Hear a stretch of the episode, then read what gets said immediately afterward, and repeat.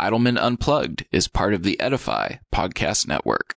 want to see your face pass me by the crowds of people the priests who sing your praise Hello, my name is Shane Idleman, and I'm the pastor of Westside Christian Fellowship in Leona Valley, California. It is my personal heart and goal for you to see truth through a biblical perspective. I hope that you enjoy this segment of Idleman Unplugged. Chapter 2 from the book Help, I'm Addicted Changing from the Inside Out. There was a man with the job of raising and lowering a drawbridge so passenger trains could cross a deep canyon. This man had one child, a son whom he loved very much. One day, the little boy wandered toward the bridge without his father even noticing. Soon, the father heard a train whistle. As he started to pull the lever to lower the bridge, he looked out the window and saw that his son had crawled down into the heavy gears. If he pulled the lever, his son would be crushed. There were only seconds to decide. Hundreds of people would die if he didn't lower the bridge. All sons and daughters loved by someone. He took a deep breath and with his heart screaming with pain, he pulled the lever. The bereaved father stood helplessly at the window, beating on it with both fists and screaming out in anguish as the train zipped quickly over the bridge. The passengers thought that he was waving, so they waved back, smiling and content without realizing the price that the father had just paid. Now, this story has been shared countless times. I've heard it many times, but it's a timeless allegory demonstrating the tremendous love God has for us and how we can truly change from the inside out. Sadly, many people are embarrassed to share this life-changing message because it may hurt their marketability. But shouldn't uh, we be more concerned about credibility than about marketability? Choosing to change from the inside out is the most important step you can take. To truly change behavior, the heart must change. God promises deliverance if we turn to Him. D.L. Moody once said, there is no peace until we see the finished work of Jesus Christ, until we can look back and see the cross of Christ between us and our sins. Are you heading in the right direction? If not, consider who or what is leading you, religion or a relationship with God. Religion says I have to follow rules. A relationship with Christ says because of the price he paid for me, I want to follow his plan for my life. Religion says I have to go to church. A relationship with Christ says I want to position myself to learn more, worship him, and benefit from the fellowship. Religion lacks assurance, but a relationship with Jesus offers unfailing guidance and assurance. Religion is man's attempt to reach God. A relationship with Christ is God reaching down to man. So what does this have to do with a book, uh, with a book on addiction? Well, hold tight. I'm going to get there in just a minute. No matter what you've done or have been through, you can repent and return to him. A true measure of a person is not who they were, but who they will become. Let me say that again. That could be really encouraging for some of you. A true measure of a person is not who they were, but who they will become. Now, if you're an unbeliever and you don't have that relationship with God, you need to acknowledge that you are a sinner in need of a savior. Look at Romans 3:23. You need to acknowledge that Jesus died for your sins, John 3:16. You need to repent and turn from those sins, Acts 3:19. Live your life for him, not you, Hebrews 12, 1 through 2 live for him, trust him, serve him. This is how we truly change from the inside out. Now remember, addiction is a stronghold and the change has to come from the inside out. We, we can't just go through formality and rigidness and white knuckling it. There's got to be a, deep change from the inside. Doesn't mean you're going to live perfectly. Doesn't mean you might not struggle again, but that, that change must be, must be a deep spiritual change. And it's important to begin with the right foundation. Jesus is the only way, the only truth, and the only life. Check out John 14, 6. When you hit rock bottom, look to the rock that is at the bottom.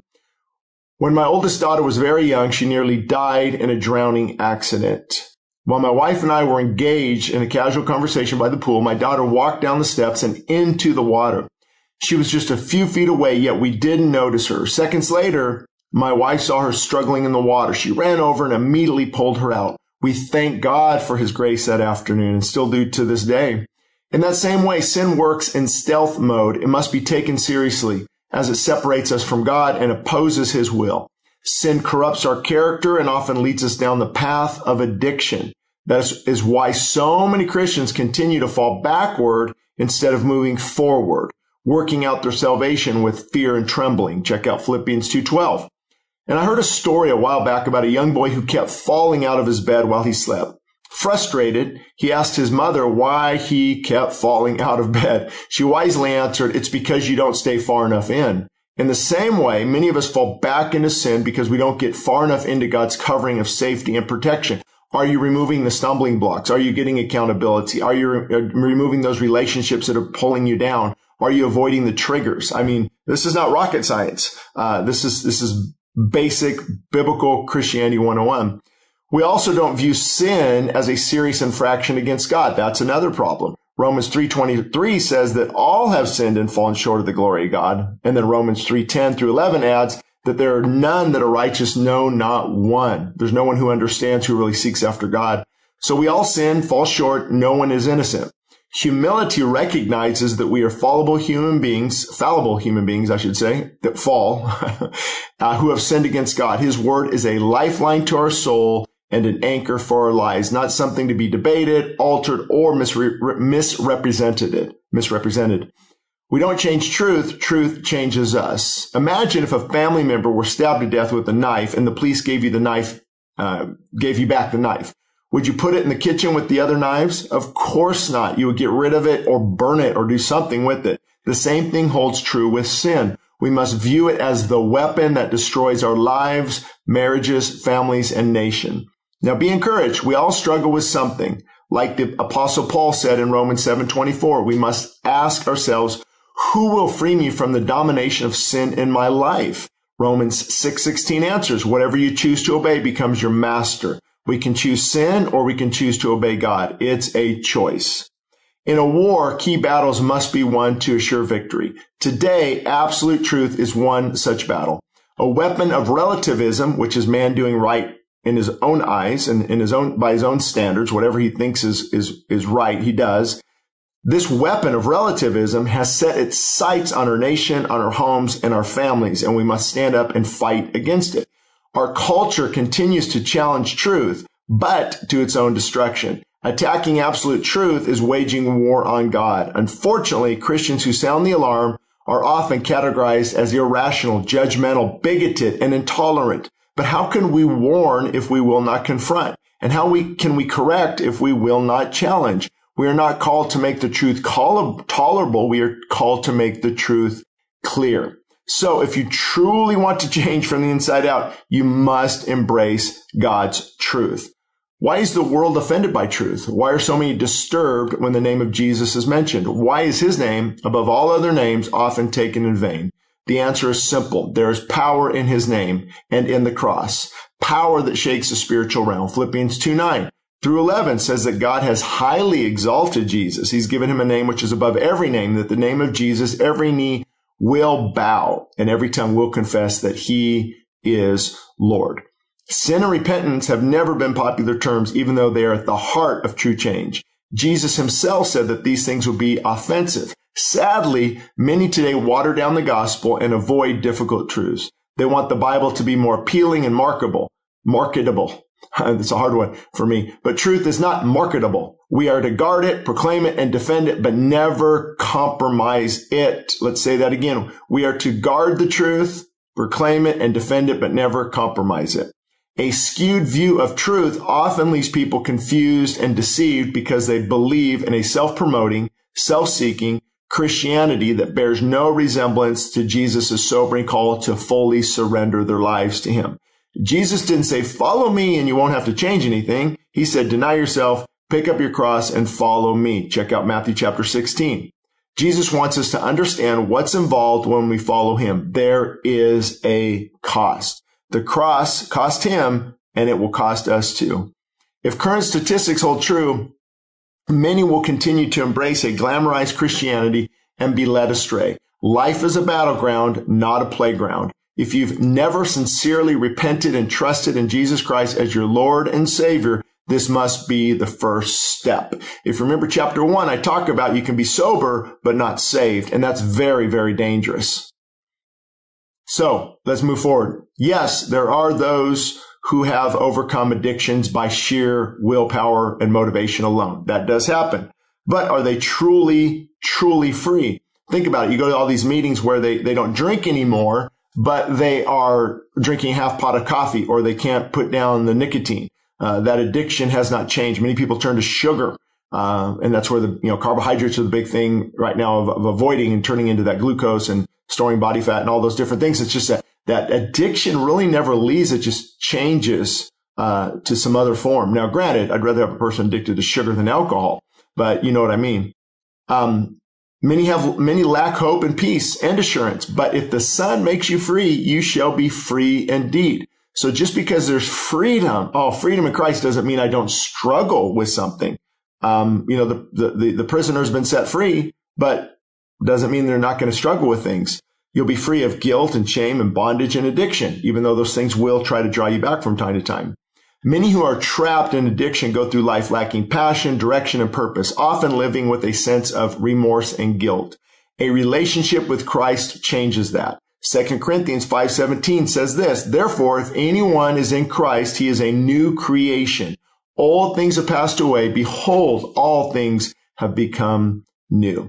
Now, while there are consequences for past mistakes, it's better to live in God's arms redeemed rather than to live broken outside of his will. Which way will you run? Choosing to change from the inside out is the first and most important step. There is a battle. It is warfare. It's time to wake up and fight.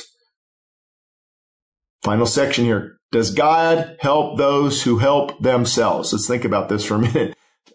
People say that a lot. Does God help those who help themselves? Well, the following analogy may help you understand the bondage of a stronghold. A pig and a lamb both find their way to the mud. The mud represents the sin that we all fall into. The pig wallows in and enjoys the mud and may even lead others in, whereas the lamb hates, it, hates its condition and cries out. That's the difference. Do you stay in the mud or do you turn to God and allow him to cleanse and redeem? Encouragement is a great motivator. And while there is great encouragement in the scriptures, there are warnings as well. Though God is abounding in grace, we don't want to abuse his grace or test his patience. So let go and let God is a partial truth.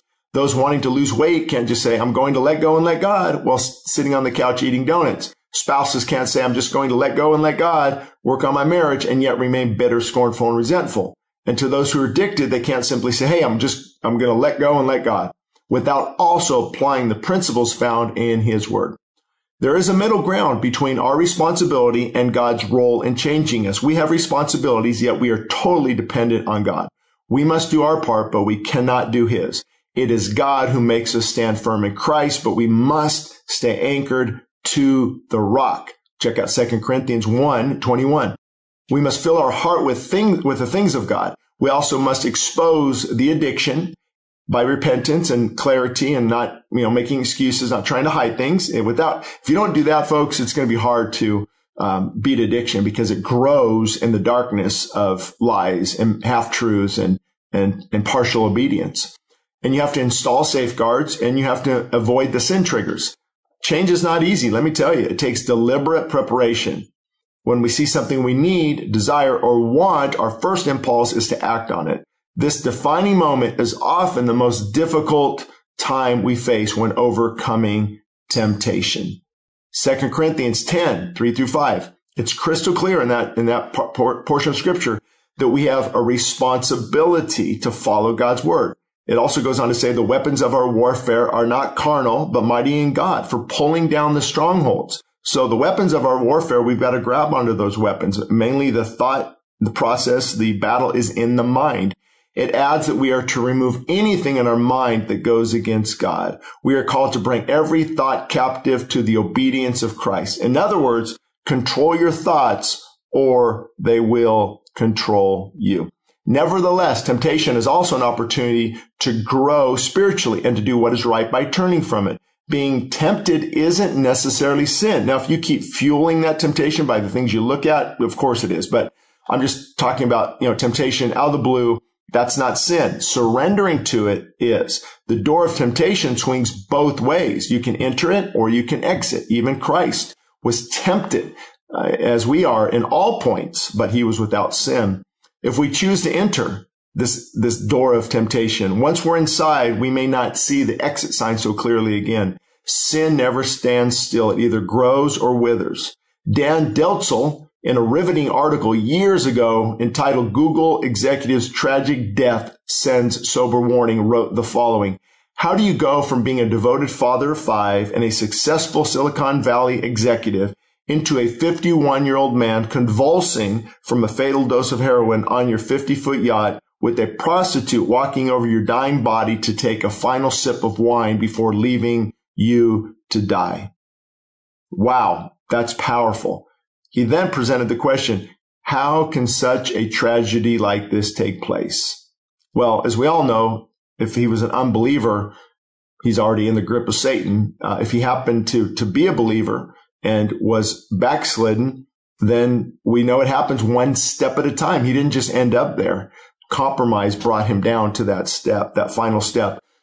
And the reason is the enemy rarely pushes us off the cliff, so to speak. We're often led down one step at a time, one compromise at a time, one wrong choice at a time.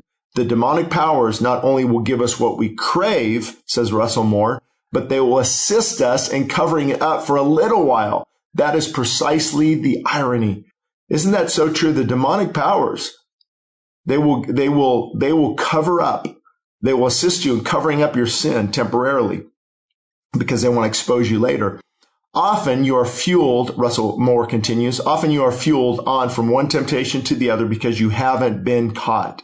This gives you an illusion of a cocoon protecting you from justice. The powers, though, don't want you to get caught. Not just yet. Not this early in the march to the slaughterhouse. They don't have a mere 70 or 80 years to live. They are ancient and patient and quite willing to wait until your downfall will bring with it the most catastrophic consequences for you, your family, and for the kingdom of God and to the image of Christ you carry. So they'll hope you cover it all up and they will expose you mercilessly. Wow, powerful. Praise God if your bad habit vanishes once you surrender to God. But many times it's not that easy. It's a battle. Why God completely takes away addiction in some, but allows it to remain in others, it's a mystery to me. The words of a fellow believer spoke to me many years ago also demonstrate the confusion that many people have in this area. He told me, when I was saved, God completely removed the desire for alcohol from me. He will remove that desire from anyone if they are truly saved. Now, there's a partial truth in that, that God will see them through. No temptation has overtaken you, but which is common to man. Uh, but not all the time. Uh, we, we don't see all the time that these sinful desires vanish, never to return. Sometimes it, they are ongoing struggles. And he, uh, Russell Moore again nails it in his book, Tested. I'm sorry, it's called Tempted and Tried. He says this, and this is so profound. Listen up. Sometimes we actually empower Satan by the way we speak of Christian conversion. We highlight the testimony of the ex-alcoholic who says, since I've met Jesus, I've never wanted another drink. Now that happens and we should give thanks for God uh, on, on issues like that when it does happen. But this liberation is no more miraculous. Indeed, in some ways, less so than the testimony of the repentant drunk who says, every time I hear a clink of ice, in the glass, I tremble with desire, but God is faithful in keeping me sober. So true. Many can say, every time I see a beer being passed by, it, I crave it, but God has been keeping me through this. Many people can relate to that. Change is possible. You are not beyond God's reach, but it can be a struggle. Someone wisely said, Someone wisely said, where the battle rages, there the loyalty of the soldier is tested. I think that's commonly attributed to Martin Luther. For every person God delivered completely, I can name others who still had to battle. Life is an ongoing battle. When we are on God's side, we are also on the enemy's hit list. Resistance tests our faith. It draws us closer to God and it leads us to spiritual maturity. Those who don't understand the Bible often view obedience as bondage and rules. I see it as safety and protection. I often say God's absolutes are guardrails through the canyons of life. They don't prevent us from enjoying life. They, pre- they protect us from falling and they protect us from failing. We are to rest in God as we lovingly follow him. It's not about rules. Again, it's about a relationship. Jesus would often ask people, do you want to be made well? And so he's asking us today, I believe, do you? Uh, because although theologians are divided on the motive behind such a question, one thought is clear. We must want to change and then make the choices that foster change. Ironically, I received the following email while working on this book. Hello, I'm an ER nurse and I care for many people with addiction. Sadly, they love their sin and often play the victim. Most of them don't want to change, including believers. They do not want to see themselves for who they really are. Their pride doesn't allow them to submit themselves to God. As you can see, choosing to change from the inside out is the first and more, most important step. Even if you've relapsed many times over or completely given up, you find yourself in your third or fourth recovery home, turn your life fully, fully over God, to God today. Get rid of the excuses. Let all that die at the foot of the cross. Ask God for strength to overcome addiction. So for those who want added help, I did preach a message a few years ago. The title is God, change me and please hurry. So you can find that on YouTube, uh, Vimeo, Rumble, I believe. And I also want to let you know that we're video casting this. So in addition to reading it for Audible, I'm also video casting. So you can watch basically me reading it on YouTube and Rumble and the other platforms and share this information with friends and family, especially those who struggle with addiction. So let me just end with a quick prayer on this topic. Lord, I pray for those who are listening and even viewing this right now. God, that you would release this bondage from them, that the, the, the struggle they've been encountering would, would lose its grip, lose its, its power over their lives. Lord, I pray they give though, give it over to you today when they hear this. And that although there might be a, still a struggle, Lord, you would give them the strength, the willpower that comes from your spirit and the, the veracity to fight this, the tenacity, I should say, to fight this, Lord. S- uh, strengthen them. I pray that they would remove excuses, bring it to the forefront, expose it, put the addiction in the light and not try to work around it and keep it in the dark. Lord, convict them, encourage them, and show them what they need to do to find this wholeness and peace that is only found in you. In Jesus' name, amen. All right, we are moving on to chapter three here shortly.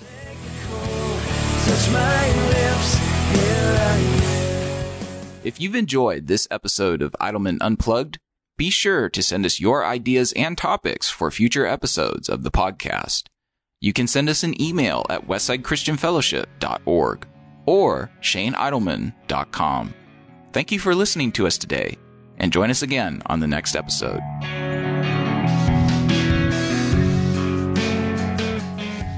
Thank you for listening to Idleman Unplugged. For more information, visit us at shaneidleman.com. Again, that's shaneidleman.com. This podcast is part of the Edify Podcast Network. Edify is a faith inspiring app that brings together thousands of the best Christian podcasts in one place for your listening enjoyment. Cut through the noise and grow your faith by diving into the world's top Christian podcasts today. Download the Edify app for free from the App Store or Google Play, or by going to edify.app. That's E D I F I dot app. El Paseo Publications proudly supports the Westside Christian Fellowship Radio Network. We are committed to quality in Christian publication. Free ebooks can be found at westsidechristianfellowship.org under free ebooks. Books such as What Works for Men and What Works for Young Adults will help readers understand that the obstacles ahead are never greater than God's power to take you through. Books such as What Works When Diets Don't and Feasting and Fasting demonstrate how health can be achieved from a biblical perspective. Other free books such as Answers for a Confused Church and Desperate for More of God show the importance of fully surrendering our lives to Christ. And One Nation Above God is a must read for anyone concerned about the direction of America. Again, free downloads of these ebooks are available at westsidechristianfellowship.org. We are happy about partnering with the Westside Christian Fellowship Radio Network.